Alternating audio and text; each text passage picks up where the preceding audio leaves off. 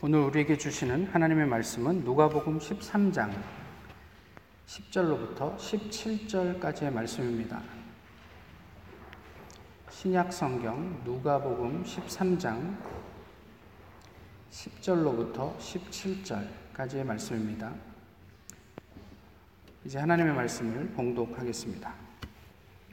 예수께서 안식일에 회당에서 가르치실 때에 18회 동안이나 귀신 들려 앓으며 꼬부라져 조금도 펴지 못하는 한 여자가 있더라. 예수께서 보시고 불러 이르시되 여자여 내가 내 병에서 놓였다 하시고 안수하시니 여자가 곧 펴고 하나님께 영광을 돌리는지라. 회당장이 예수께서 안식일에 병 고치시는 것을 분내어 무리에게 이르되 일할 날이 엿새가 있으니 그동안에 와서 고침을 받을 것이요 안식일에는 하지 말 것이니라 하거늘 주께서 대답하여 이르시되 외식하는 자들아 너희가 각각 안식일에 자기의 소나 나귀를 외양간에서 풀어내어 이끌고 가서 물을 먹이지 아니하느냐?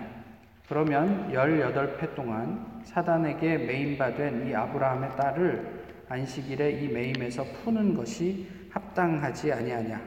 예수께서 이 말씀을 하심에 모든 반대하는 자들은 부끄러워하고 온 무리는 그가 하시는 모든 영광스러운 일을 기뻐하니라. 아멘.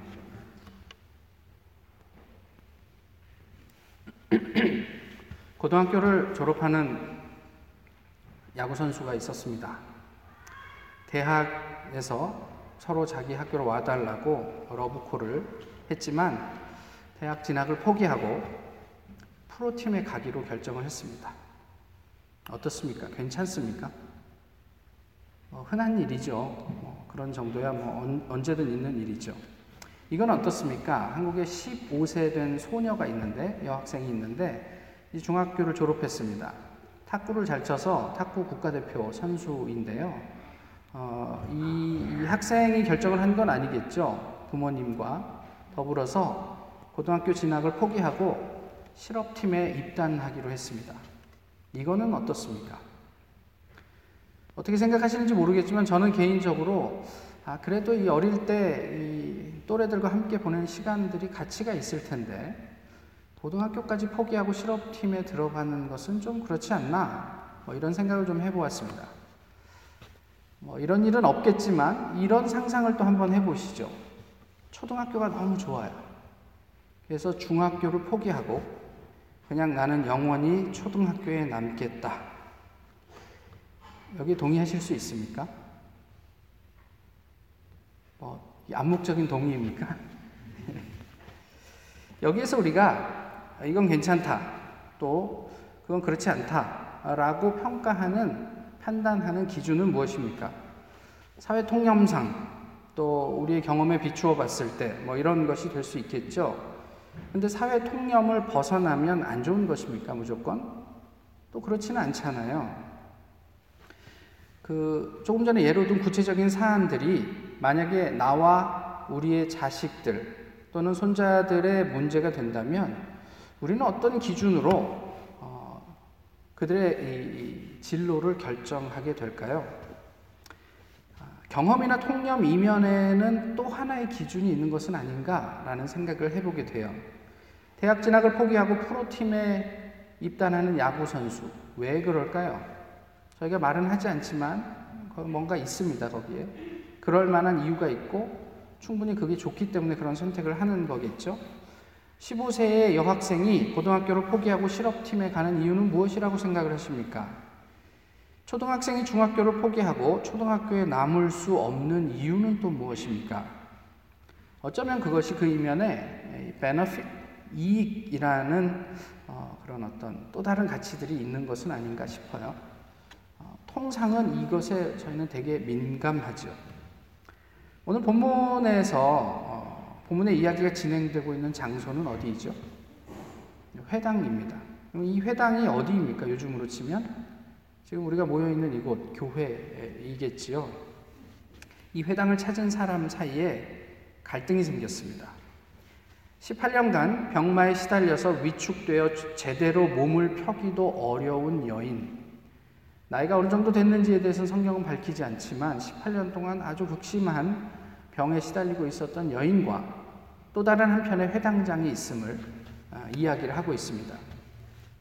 우리에게는 교회와 같은 이 회당이 감당하고 있는 일은 무엇입니까?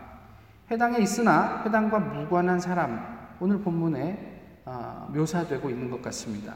사실 이것이 큰 문제이지요. 누구라고 생각을 하십니까? 회당장이라고 생각하십니까? 아니면 불특정 다수의 무리라고 생각을 하십니까? 아니면 이미 병에 걸린 여인이라고 생각을 하십니까? 교회에 있지만 교회의 원래 목적과 무관한 목사가 있을 수 있을까요? 가부간의 판단은 개인에게 맡기고요.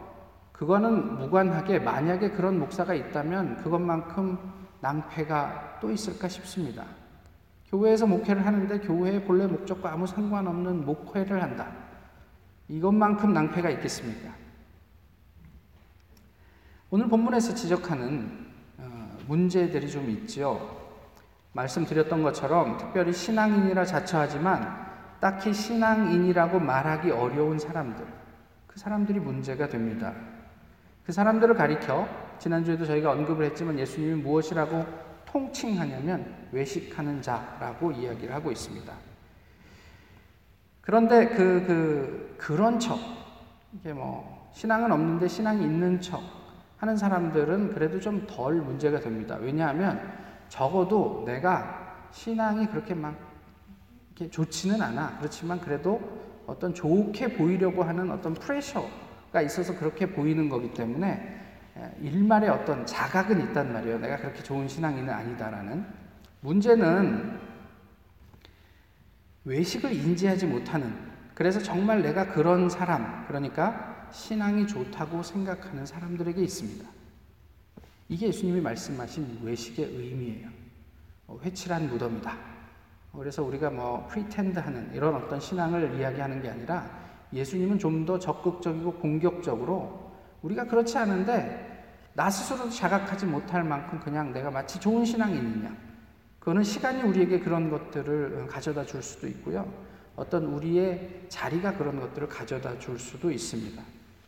그런데 이게 어떤 문제로 연결이 되냐면 이런 분들이 대개 교회를 오래 다녀요. 그리고 교회, 교회를 오래 다니면서 자연스럽게 힘을, 모종의 힘을 획득하게 됩니다. 그걸 뭐 권력이라고 해도 좋고 뭐라고 해도 좋은데 그렇게 되죠. 그래서 오늘 본문의 회당장처럼 자연스럽게 회당을 책임지는 자리에 앉게 되지요.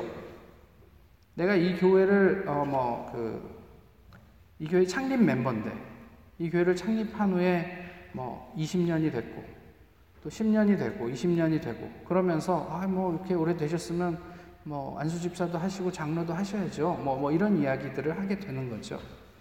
그렇게 되면 자이든 타이든 판단하고 조정하고 관리하면서 불가피하게 혹은 의도적으로 그 힘을 사용하게 됩니다. 여기에서 매우 근원적이고 또 진위를 판단하기 쉽지 않은 문제에 봉착하게 되는데 그것이 무엇인가 하면 베너핏이에요. 교회를 위한 일이라고 이야기는 하는데 그 이면에 자기의 베너핏과 밀접하게 연결이 돼 있을 수도 있단 말이에요. 이게 꼭 지금까지 얘기한 것과는 맥락에서 좀 벗어나지만 어, 사업을 하시는 분이 어, 큰 교회에 등록을 합니다. 내가 신앙을 좀 가지고 싶어서요. 라고 이야기하지만 그 이면에 사업차 내가 고객을 확보하기 위해서 큰 교회에 등록을 했습니다. 이건 저희가 판단하기가 어려운 문제입니다. 유대인들은 안식일에도 자신의 이익과 관련이 있는 일에는 예외 규정을 두었습니다. 이게 원래는 생명과 관련이 있는 일에는 예외 규정이 있었습니다. 그런데 시간이 지나면서 나의 유익과 관련이 됐을 때는 이 예외 규정에 대한 해석을 대단히 너그럽게 하고요. 나의 유익과 별로 관련이 없는 사안에 대해서는 엄격한 잣대를 들이대서 사람들에게 적용을 하는 일이죠. 처음부터 오늘 본문에 나와 있는 어떤 안식일의 규정들이 그런 의도로 제정된 것은 아니었다고 할지라도 유대인들은 자신의 이익과 관련한 일에 상당히 너그러웠던 것은 사실입니다. 예수님은 결국 회당장이 겉으로는 책임 있는 교회의 지도자인 듯 행세하지만 그 이면에는 지극히 인간적인 모습으로 살고 있는 것을 지적하고 계십니다. 그저 그냥 해당자는 한 사람을 이렇게 포인트해서 가르치는 이야기이겠어요? 당시에 그렇게 신앙생활하고 있는 많은 사람들을 향한 지적이겠죠. 오늘을 사는 우리는 어떻습니까? 우리 주님의 교회는 괜찮습니까? 경중은 있겠지만 다소의 차이는 있겠지만 오늘 그리스도인의 모, 그리스도인들의 모습은 상당히 우려할 만합니다. 어쩌면 세상보다 더 세상적인 곳이 교회가 아닌지 하는 자조적인 비판으로부터도 자유롭지가 않은 게 현대 교회들이에요. 어떻게 하면 좋을까요? 그저 그냥 어, 어쩔 수 없는 무력감이나 패배감에 젖어서 살아야 할까요? 아니면 그저 매일 모여가지고 우리가 회개함으로 모든 것들을 뭐 어떻게 다시 돌아보아야 할까요? 오늘 본문에서 회당장의 대척점에 서 있는 여인을 통해서 우리가 좀 발견할 수 있는 돌파구, 뭐 해법 이런 것들을 읽을 수가 있습니다. 첫 번째는 뭐냐면 자리예요, 자리. 어디에 있는가? 본문에 등장하는 여인을 본문은 어떻게 묘사하고 있죠? 18년 동안 병을 앓고 있는 사람이다. 이렇게 얘기를 합니다. 18년 된 병자다. 뭘 상상하십니까? 만약에 그림으로 표현한다면 영상으로 우리가 TV를 통해서 본다면 18년 동안 병이 들어서 앓고 있는 여인은 어떤 모습으로 묘사가 될까요? 본문에서 묘사하는 상태는 이렇습니다. 귀신이 들렸다. 그리고 꼬부라져서 전혀 제대로 몸을 펼 수도 없는 사람이다. 뭐 근위축증 환자일까요? 자기 스스로 어떤 어떤 활동을 정상적으로 하기 어려운 그런 모습들을 성경은 묘사하고 있는 거죠. 근데 이러한 최악의 상황 속에서 이 여인이 오늘 있었던 곳이 어디냐고요? 해당이었다. 18년 동안 이 여인은 어떤 자리에 있었을까요? 회당을 오가며 이 여인은 무엇을 했을까요? 또 이렇게 어, 안식일마다 회당에 나오면서 또 함께 하나님의 말씀을 듣고 사람들과 그것을 나눌, 나누면서 어떤 기대를 가졌을까요? 주님께서 꼭 낫게 해주실 거야. 치료에 하나님께서 우리를, 나를 온전하게 해주실 거야. 얼마나 기도했겠어요. 주변에 있는 사람들은 또 얼마나 그를 위해서 함께 기도하고 격려하고 그랬겠어요. 1년, 2년, 5년이 흘러갑니다. 본인은 지치지 않았을까요? 10년이 흘러갑니다. 병은 계속 중해지지만 아무런 변화도 일어나지 않습니다. 15년이 지나갑니다. 어떤 마음으로 이 여인은 오늘도 여지없이 그 변함없이 이 회당을 찾아왔을까요? 18년이 된 오늘까지 그의 삶에는, 그의 몸에는 어떤 변화도 감지되지 않습니다. 우리가 이 여인의 친구라면, 가족이라면 오늘도 주변의 도움 없이는 어, 회당에 갈 수 없는 이 여인에게 어떤 이야기를 해줄까요? 그냥 집에서 인터넷으로 예배 드리지. 뭐 이렇게 번거롭고 힘들게 굳이 교회를 가려고 해. 너 정도 상황이면 하나님께서 굳이 교회 안 나가도 뭐라고 하지 않으실 거야. 힘들지 않아? 교회 갔다 오면 너무 지쳐서 쓰러지는데 고통스럽지 않아? 우리 그냥 여기에서 같이 예배 드리자, 집에서. 이런 얘기 할 법 하지 않습니까?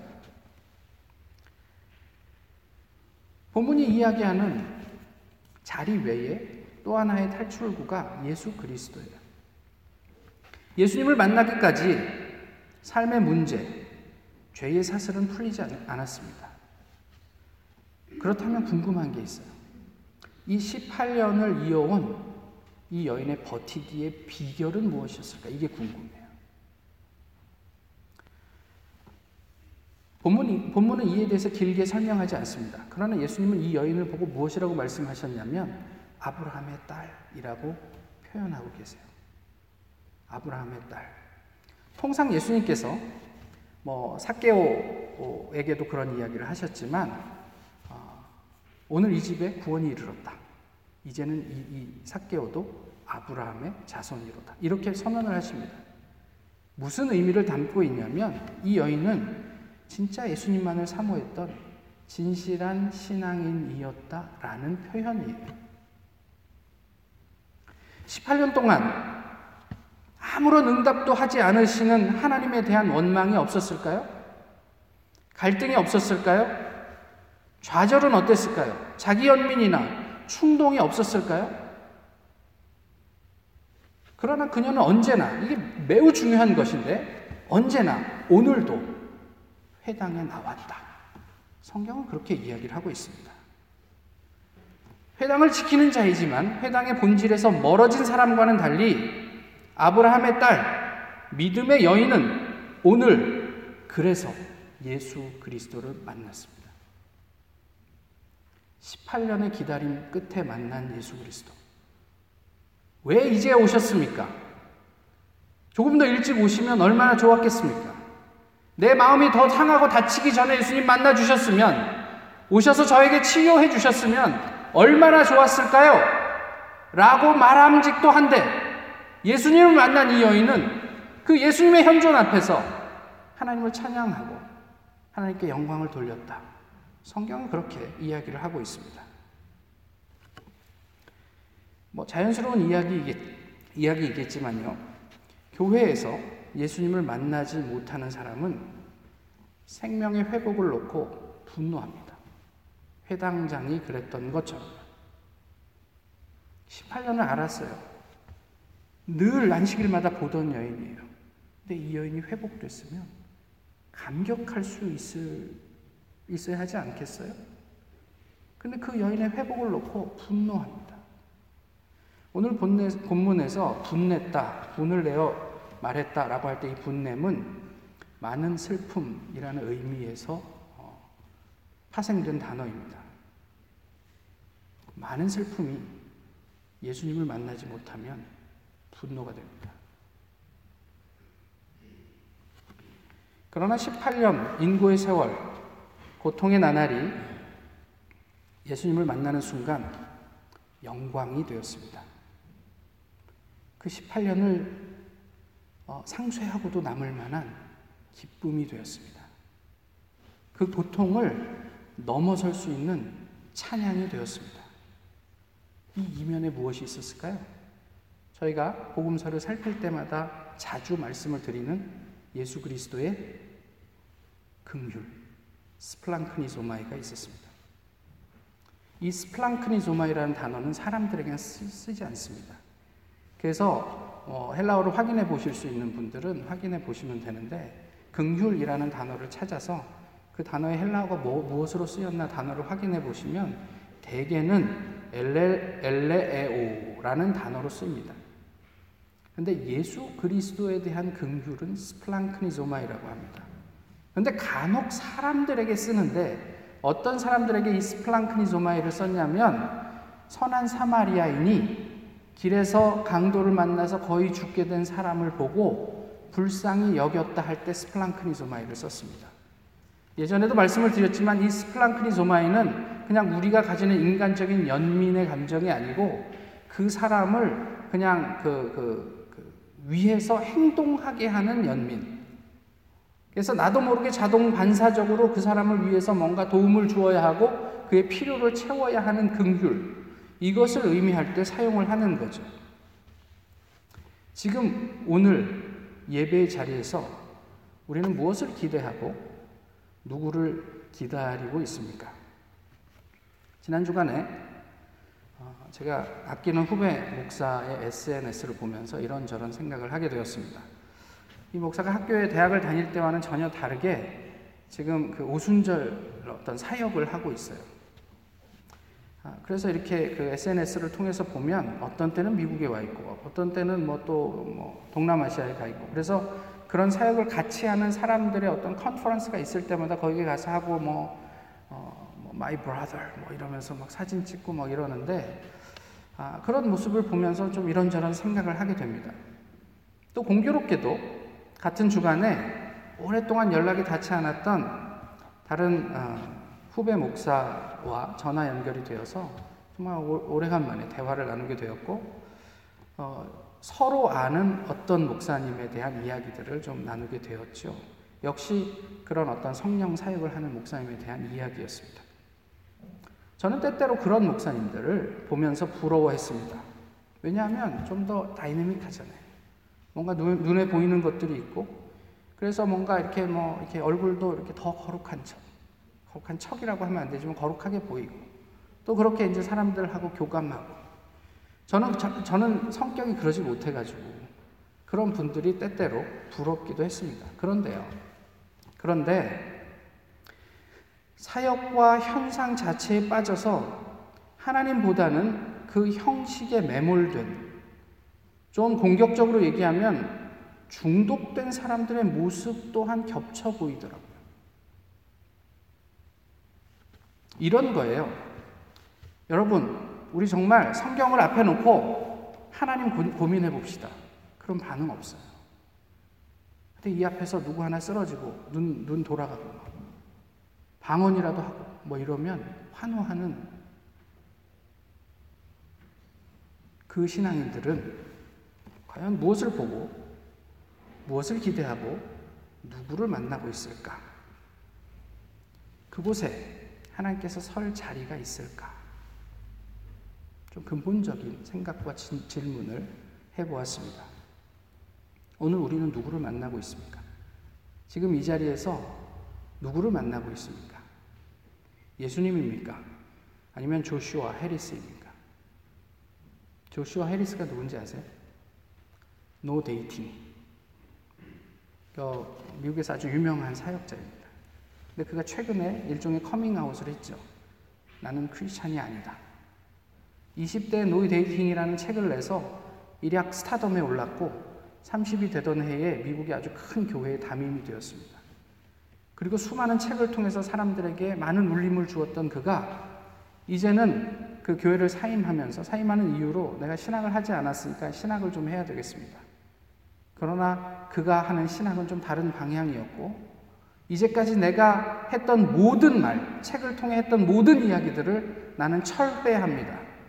그리고 내가 본의 아니게 너무 보수적인 입장에서 크리스천니티를 가지고 사람들에게 공격하고 이야기해서 어, 상처를 주었던 특별히 뭐 동성애자들의 여러 가지 이슈들에 대해서 나는 그들에게 어, 사과합니다. 그 나는 더 이상 하나님을 믿지 않는 사람이다. 이렇게 이야기를 했단 말이에요. 그럼 그동안 그 교회에서 그 교인들은 도대체 누구를 만났을까요? 우리가 그 스타 목사에게 집중하고 있을 때 거기에 예수님의 자리는 있었을까요? 없었을까요? 내가 생각할 때 저 사람이 그래도 괜찮은 목사지라고 그 사람에게 집중하고 있을 때 그 사람 뒤에서 그분을 통해서 일하시는 예수 그리스도는 어디에 서 계셨던 것일까요? 그리고 그런 분들의 사역의 결과가 나는 하나님하고 상관없는 삶을 살고 있습니다. 였다면 도대체 우리는 그간 누구를 만나고 무엇을 나누고 있었던 것일까요? 기도의 능력이 무엇이라고 생각하십니까? 기도의 능력 이러면 통상 우리가 뭐 병이 낫고 기적이 일어나고 하나님의 능력이 우리 눈에 보이고 이런 것들을 생각을 하죠. 그런데 오늘 본문이 이야기하는 기도의 능력은 좀 다른 것 같아요.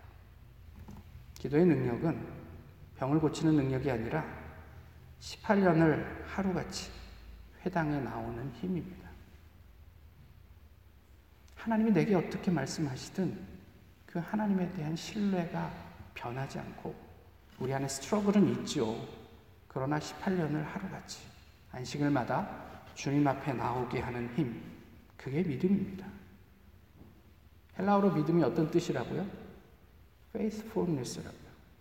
그 성실함이 진정한 기도의 응답이 아닐까요? 나를 사랑하시는 하나님이 나를 통해 이루어 가실 하나님의 나라가 있겠지. 내가 이렇게 곤고하고 힘들지만, 나에게 응답하시지 않는 것 같지만, 그러나 하나님이 원하시는 하나님의 뜻과 경륜이 있겠지. 원망도 되고, 의심도 들지만, 18년을 하루같이 주님 앞에 서게 하는 힘. 이것보다 위대한 기도의 능력이 있을까 싶습니다. 또 좀 다르게 표현해보면, 기도의 능력은 우리 각자가 기도의 응답으로 사는 것입니다. 이것은 제가 몇 차례 말씀을 나누었습니다. 어, 제가 재정적으로 어려워요. 기도해 줄게. 이게 기도의 능력이 아니고요. 그냥 그 사람의 필요를 채워주면 기도의 능력입니다. 우리가 기도의 응답으로 사는 것은 재정적인 어려운, 재정적으로 어려운 아, 친구를 보면 아, 이번 주 중에 밥이라도 한 끼 사줘야지. 그러고 밥을 같이 먹으면 그게 기도의 응답입니다. 이게 무슨 큰 도움이 되겠, 되겠어 라고 생각하지만 그래도 이거 어디 필요한 데 있으면 써. 그리고 10불, 20불이라도 그와 나누면 그것이 기도의 응답이고 그런 어떤 우리의 한 사람 한 사람의 삶이 모이면 하나님의 능력이 되는 거죠. 하나님께서는 우리의 삶을 모아 천국의 기적을 만들어 가실 것입니다. 때로 필요하다면 뭐 기적적인 초자연적인 현상을 통해서도 우리에게 말씀하시고 응답하시겠죠.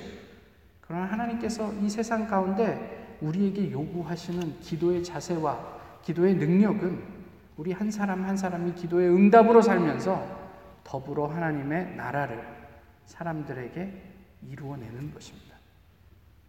본문 17절을 한번 보시죠. 예수께서 이 말씀을 하시며 모든 반대하는 자들은 부끄러워하고 온 무리는 그가 하시는 모든 영광스러운 일을 기뻐하니라. 여기에서 반대하는 자들은요, 영어로는 이렇게 번역을 해요. 헬라어에서. to lie opposite to oppose. 반대를 위한 반대의 자리에 서 있는 사람들. 그 사람들은 어떻게 된다고요? 부끄러워진다. 모욕을 당하게 될 것이다. 명예를 다 잃어버리게 될 것이다. 회당장은 회당장으로서의 명예를 다 잃어버리고 진짜 사람들 앞에서 엄청난 모욕을 당하게 된 것이에요. 그런데 무리들은 이것을 더 실감나게 번역하시려면 오합지졸이라고 하시면 돼요. 예, 우리나라 또 다른 말로는 개나 소나. 그 자리에 나와 있던 오합지졸들은 개나 소나 그들은 예수님과 함께 그분의 영광스러운 일을 기뻐했다. 이렇게 얘기하고 있습니다. 이 오합지졸들이 뭐 했습니까? 그냥 그 자리에 나와 있었던 것밖에 없어요. 그러나 그들은 예수님을 반대하지 않았고 그 예수님 하시던 일을 더불어 주님과 함께 주님의 현현과 함께 그 영광스러움을 기뻐할 수 있었다. 그날이 올 거예요. 오늘 예수님이 오실까요? 다음 주에 오실까요? 언제 오실까요? 그때 우리는 주님 앞에서 부끄러워하게 될까요? 아니면 주님과 함께 기뻐하게 될까요? 우리에게 어떤 능력이 있는가? 어떤 조건을 갖추었는가? 어떤 자격을 가지고 있는가 하는 것은 하등 문제가 되지 않습니다. 우리 주, 우리 주님 예수 그리스도는 오합지조를 하나님의 영광스러운 사역에 동참하게 하실 수 있는 능력의 근원이시기 때문에 그렇습니다. 지금 이 시간 예수님께서 우리 모두에게 안수해 주시기를 간절히 소망합니다. 예수 그리스도께서 오늘 우리 한 사람 한 사람에게 안수해 주시기를 원합니다. 우리 주님께서 안수하실 때 그때 비로소 우리의 굳은 몸이 자유로워질 것입니다. 꼬부라져서 조금도 펴지 못하는 영이 온전하게 될 것입니다. 하나님 나라의 생명이 생동감 넘치게 역사하는 놀라운 일들이 일어나게 될 것입니다. 예수 그리스도가 계신 그 자리에 이런 일들이 일어납니다. 18년 병자도 그럴 수 있었다면 우리는 더 그럴 수 있지 않겠습니까? 우리 제 주님 계시는 그 자리에서 아, 암울한 아, 교회의 상황들을 빛과 소금의 역할로 넉넉하게 치환하고 대치할 수 있는 아, 주님의 사역자들이 되시기를 소망합니다. 기도하겠습니다. 귀하신 주님, 오늘도 주님 앞에서 이렇게 예배하게 하시니 감사합니다. 아, 주님의 몸된 교회를 저희가 함께 섬기고 주님을 찬양하게 하시니 감사합니다. 간절히 비옵는 것은 정말 18년을 하루같이 주님 앞에서 기도하던 여인처럼 저희도 늘 주님 앞에 기도하는 주님의 백성이 되게 하시고 종국의 주님을 만날 때 주님께서 이미 이루셨던 일들을 새삼 깨달으며 함께 기뻐하고 하나님께 영광을 돌리는 한 사람 한 사람 되도록 주님 저희를 긍휼히 여기시고 세심하게 인도해 주시옵소서. 예수 그리스도의 이름으로 기도하옵나이다. 아멘. 다 같이 찬송가 419장 함께 부르시겠습니다.